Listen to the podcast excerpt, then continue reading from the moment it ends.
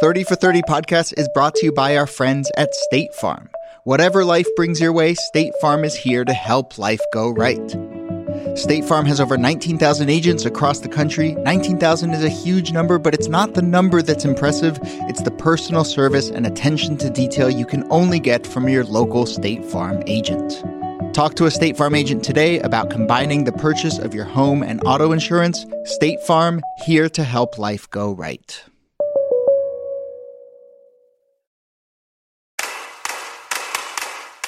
Hello and welcome to the 30 for 30 podcast. My name is Jody Avirgan. Our special summer series continues, marking 10 years of the 30 for 30 film series. Today, we've decided to enlist some help from our friends here at ESPN. We have asked some of our favorite fellow ESPN podcasters about their favorite 30 for 30 films. Is everyone picking the OJ one? Are you allowed to pick the OJ one? Everyone's picking the OJ one, so you want me to do something different, right?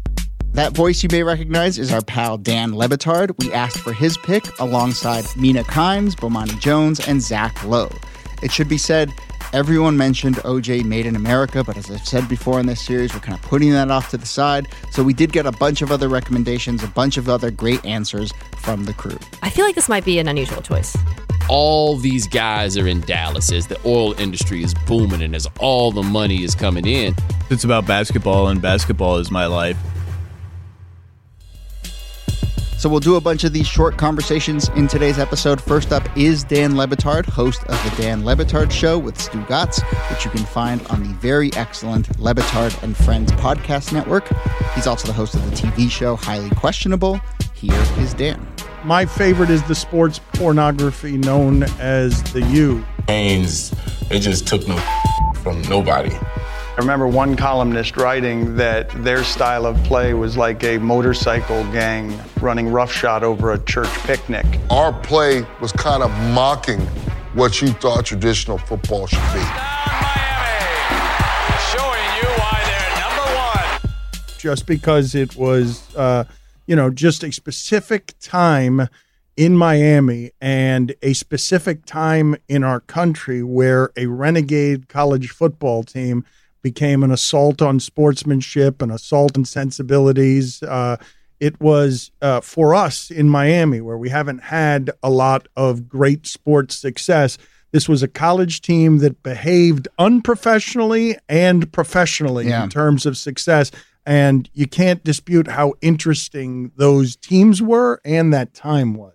From your perspective, uh, we should say you're in you're in the film, but like from your perspective, Which is the reason that I Yes, chose it, if we're really being honest about this. You're also wanna- in the U part two, and you're in Run Ricky Run. You you know whenever we dip our toe into Miami, I guess you you show up. But like, what was it? Those like? are the three best we've ever done. The Is that ones right? I've been in. What a Yes, the three- coincidence. The three, best. Uh, but what's it? What was it like? Do you do you remember what it was like? Did it feel like oh Miami's getting repped in this way when that film came out and that story was being told just in general? Um, like oh finally this thing that we understood in our town, um, the rest of the country's trying starting to get a sense of it. I marveled at a number of things in that movie. I marvel in general at the idea that Randy Moss and Allen Iverson become a lot less threatening when they're no longer playing the sport. So the film I was watching seemed quaint in retrospect. It was cute in retrospect. It was not while you were living it. While you were living it, that is not how that team was received. That team was received poisonously. That team uh, gave Miami a very real feeling of us against the world because of how they got dismantled for their behavior, even when they were winning in bowl games, you know, whatever it was, 45 to 3, and giving up two penalty, two fields worth of penalty yards, 202 penalty yards, and beating somebody by six touchdowns uh, in a bowl game against a very good Texas team. I just, I marveled at the ability to look at it in retrospect and not be threatened by the behavior because the Yeah. behavior was threatening when it was happening. Right, which actually it's funny when I remember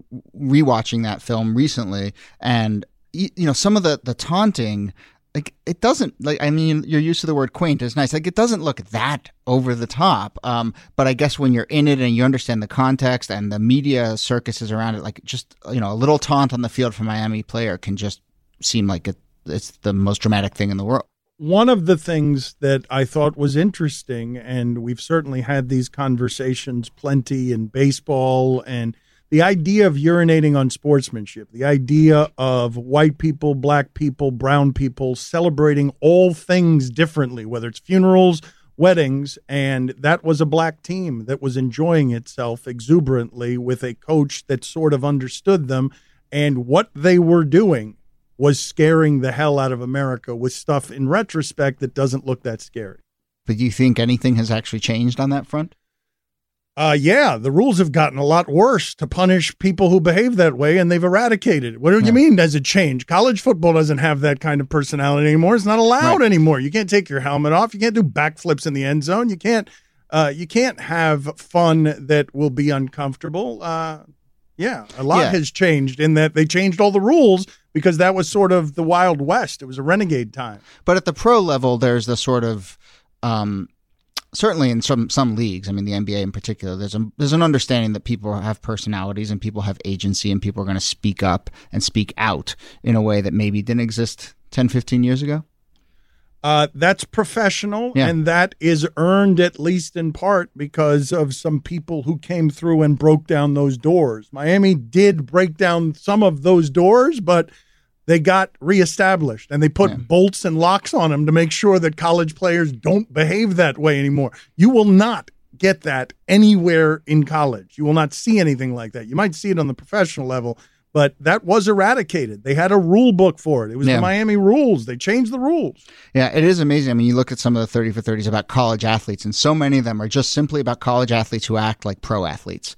And that just seems like the scariest thing in the world and the most dramatic thing in the world. I always found it interesting during that time that we were praising these sis boom ba mythologies of Penn State is the team, and this is funny in retrospect. Yeah. Penn State is the team that doesn't allow the player uh, to have his name on the back of the uniform because it's not about the name on the back of the uniform. Uh, and yet they had the Nike swoosh on the uniform. That was allowed because, of course, we could do that commercially and corporately, but we wouldn't want the individual to have any real power. Better to just have the swoosh have that power and then collect the money from that swoosh's power. Thank you so much, Dan Le Batard. Uh, thank you for talking to us.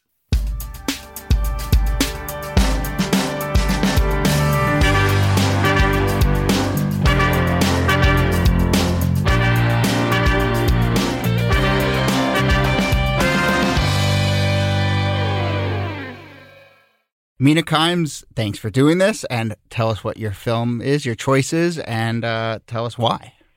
So my favorite 30 for 30. I feel like this might be an unusual choice. I don't Good. know. Not to you know, That's fine. toot We my like own horn, not to be around a here. 30 for 30 hipster over here, but um, one that has sort of catered to my own personal interest Mm-hmm. uh, was Brian and the Boz, Uh huh. which came out a few years ago about Brian Bosworth.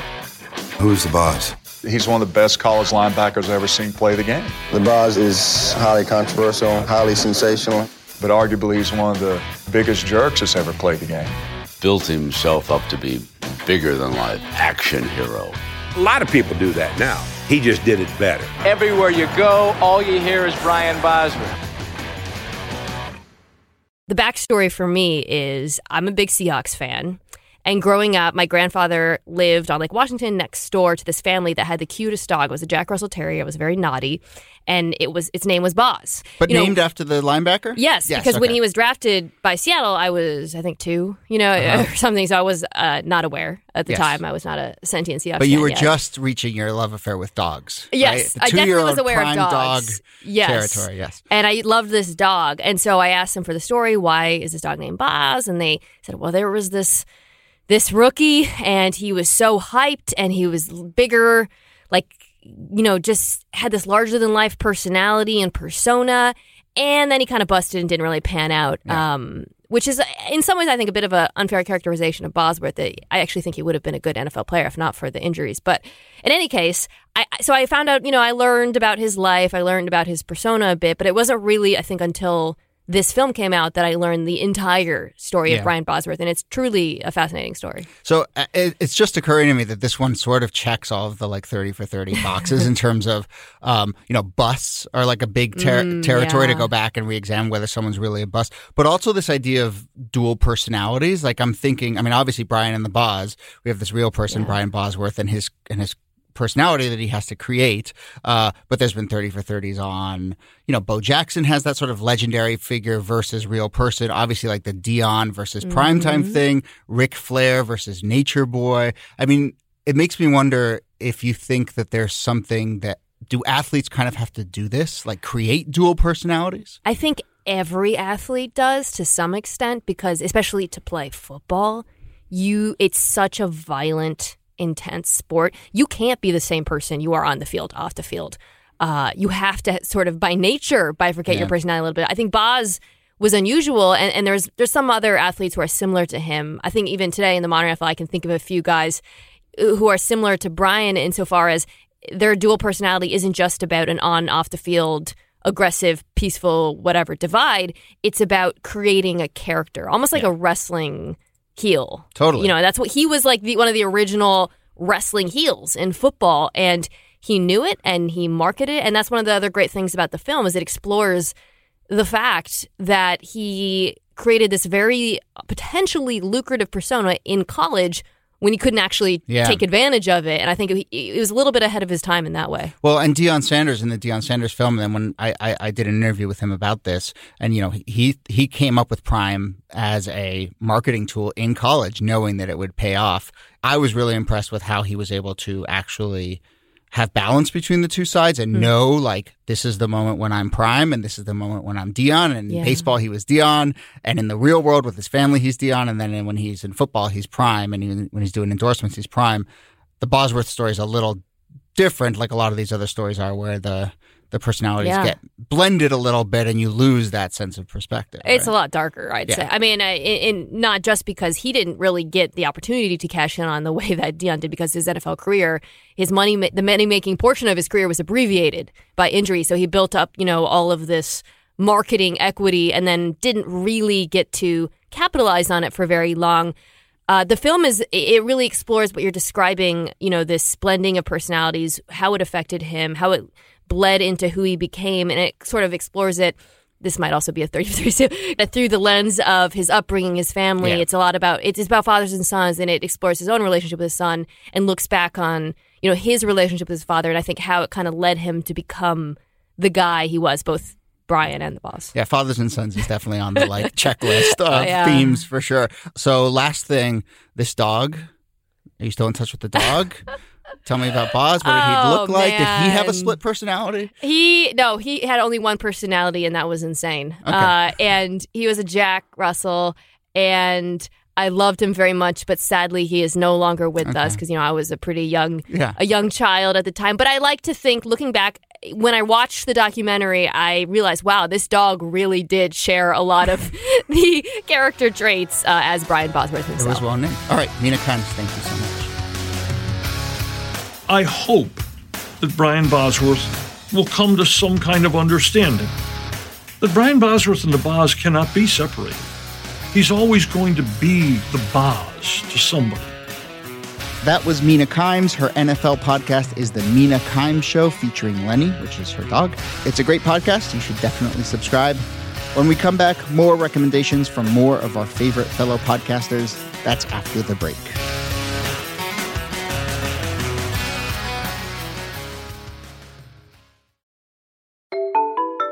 Thirty for Thirty podcasts are brought to you by OnStar. If you're ever faced with something as terrible as vehicle theft, OnStar can help.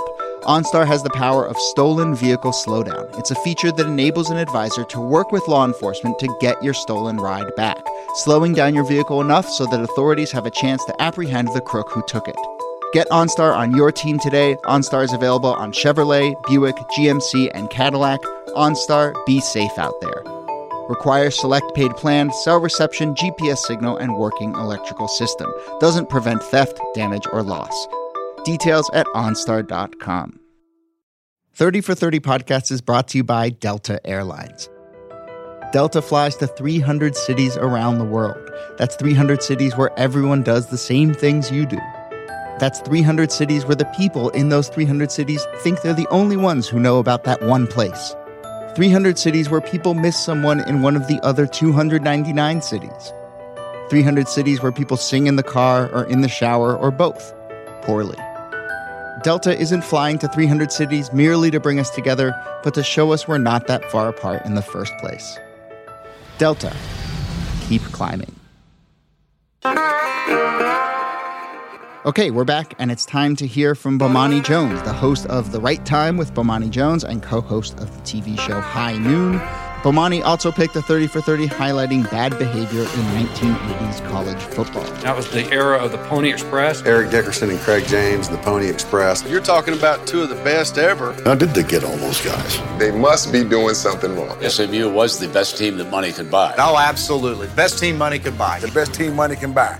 The documentary is Pony Excess, and it explains how the boosters of Southern Methodist University, SMU, amped up the recruiting process in the 1980s by offering young players lots of perks and lots of cash with buy in from the university, and how they eventually faced the consequences.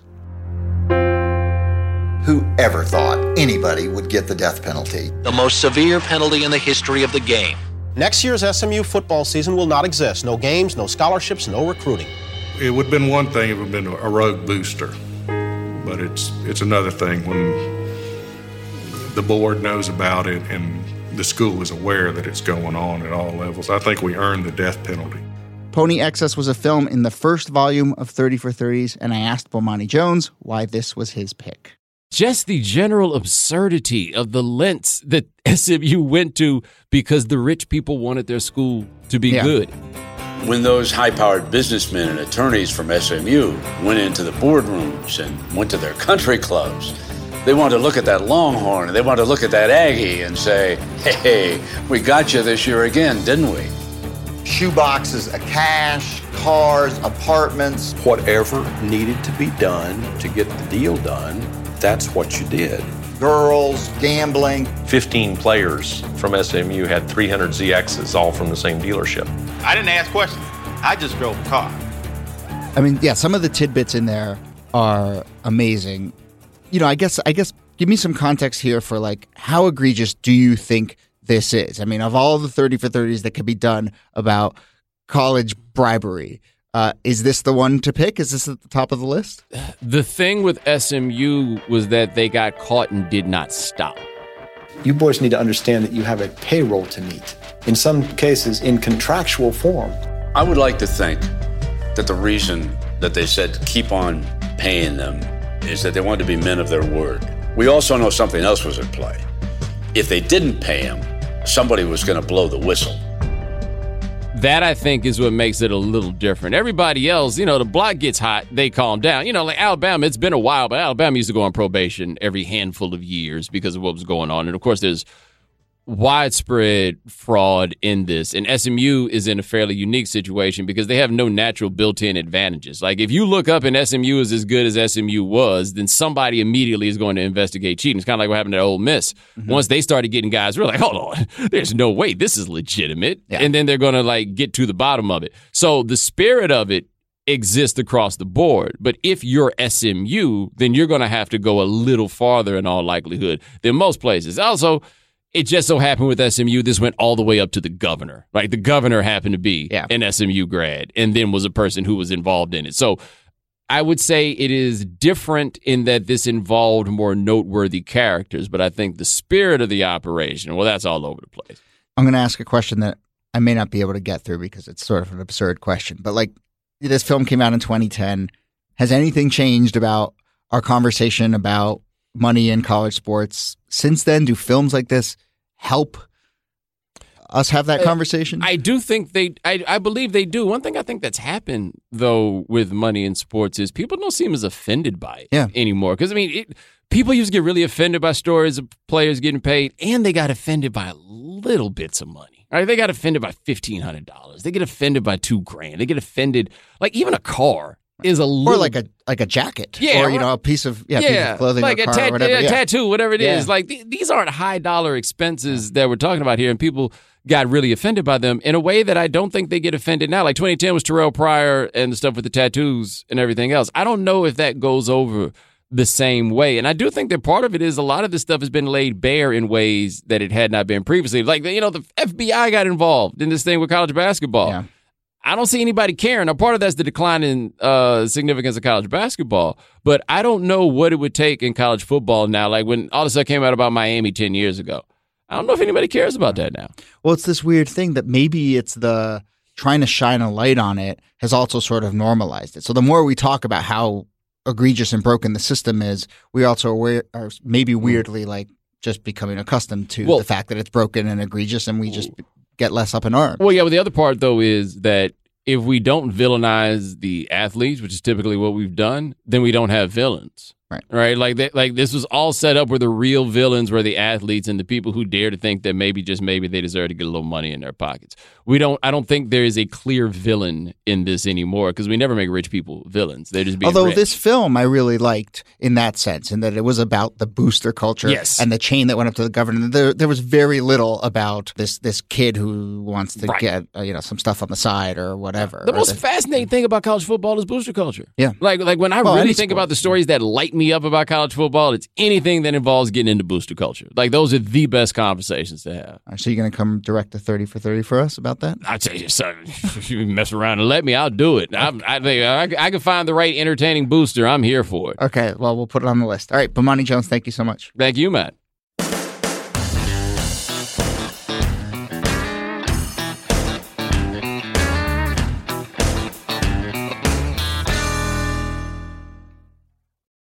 And finally, the last of our short interviews, we turn to Zach Lowe, the host of the Lowe Post podcast, and let's be honest, the best basketball writer on the planet for my money.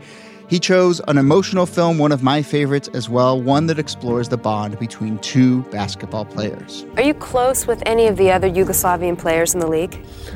I used to I used to be very close with the Vlade Divac. Mm-hmm. Uh, we used to talk every almost every second day, but right, right now I saw him a couple of weeks when we played in LA. We talked for quite a while, and uh, that's it. Once Brothers is the story of Drazen Petrovic and Vlade Divac, who became fast friends and standout players on the Yugoslavian national team in the 1980s. Petrovic, who was Croatian, and Divac, who was Serbian, then made waves as European players drafted into the NBA. But as their careers took off here in this country, their friendship crumbled as their nation fell apart back home. Tensions are high this morning in parts of Yugoslavia where two republics, Croatia and Slovenia, have declared their independence. Drazen, he was a very proud Croatian. The civil war is going on, and I am from Croatia. Vlade was very emotional about it. Since he was sorry the relationship ended, he thought it was only because he was Serbian really hurts me because uh, I felt like, you know, if you're my friend, you're my friend forever. Divac went on to a successful career in the NBA and will be inducted into the NBA Hall of Fame this year. But Petrovic, considered one of the greatest European players of all time, died in a car crash when he was 27. The two men never had a chance to repair their relationship. So Zach Lowe is here to talk about Once Brothers. Tell us why have you chosen this film? Well, first it's about basketball and basketball is my life. And second of all um, i was a kid growing up in the tri-state area coming of age as a basketball fan in the 90s and drazen petrovic was like this literally this thing that you had never seen before this like european guard. European guard was not a thing that existed and he was just absolutely spectacular. Every game we'd have a drazen watch see what he did against you know everybody in the league and he was just like a machine. He had like 40 on Jordan. Talking trash to Michael Jordan, talking trash to Reggie Miller. Reggie Miller told me one time he really loved playing against Petrovic because he could talk trash in four languages. Hitting crazy threes that no one else was taking. He was confident no matter what shot he took. He was like, just kick it to me for three, DC. Kick it to me. Petro for three. Got it. Petro!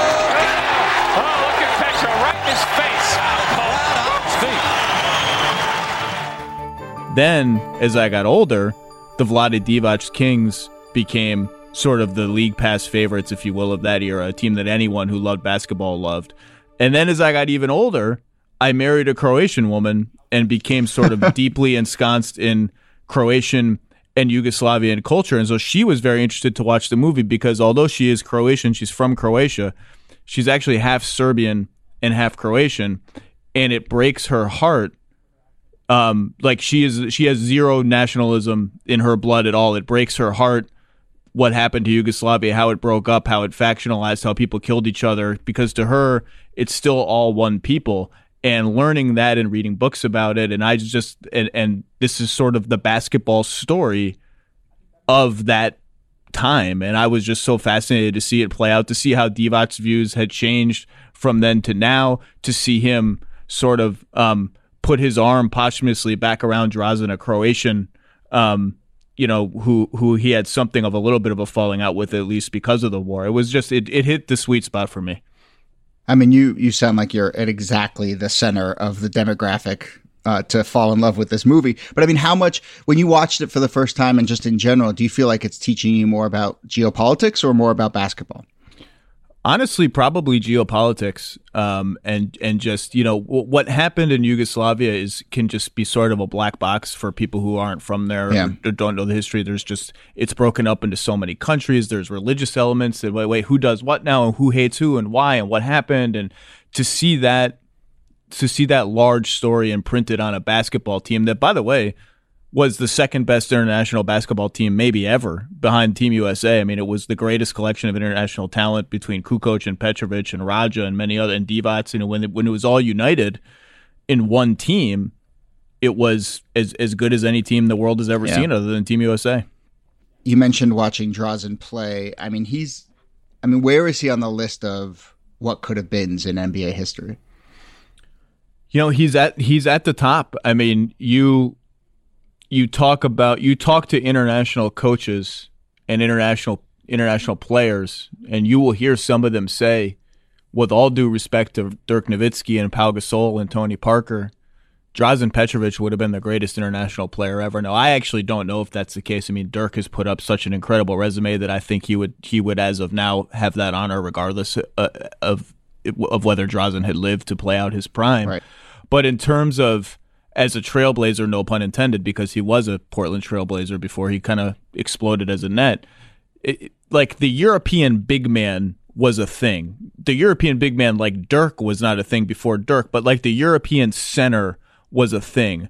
The European guard was not a thing. And there was enormous skepticism in the NBA that any European guard or wing would be athletic enough or explosive enough or tough enough to make it in the NBA. I mean, you talk to people at the Spurs, Manu Ginobili is not European, but he's international. They've like there were people on that team who were like, well, you know, he's a guard. There haven't been that many international guards. Like, will Manu be able to measure up? And this is literally a decade plus after the death of Drazen Petrovic. Like, that's how much of a unicorn Drazen was when he was younger. This is obviously an international league now. There's players from all over the world. But like, you know, you watch a film like this, when you rewatch a film like this, you realize, gosh, are there are there all these stories overseas? Do these players have this deep history that we just don't know about because they come to the US and we only see them through a certain lens? I mean, does it feel like the more international uh, the league becomes, the more some of these backstories get lost or hidden? For international prospects coming into the league now, Yeah, do you disagree? I mean, do you feel like Once Brothers uncovered a story that uh, about two players who we'd lived with for a little bit of time and didn't know, oh man, they had all these connections in their past.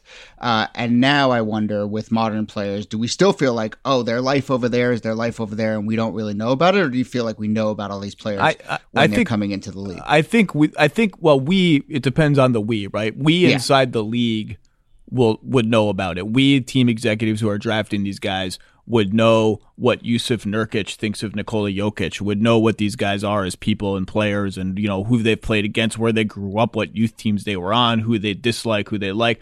But maybe fans. I mean, certainly fans don't. You know, the average NBA fan doesn't know who these guys are before they come over. all right, Zach, thanks for doing this. My pleasure.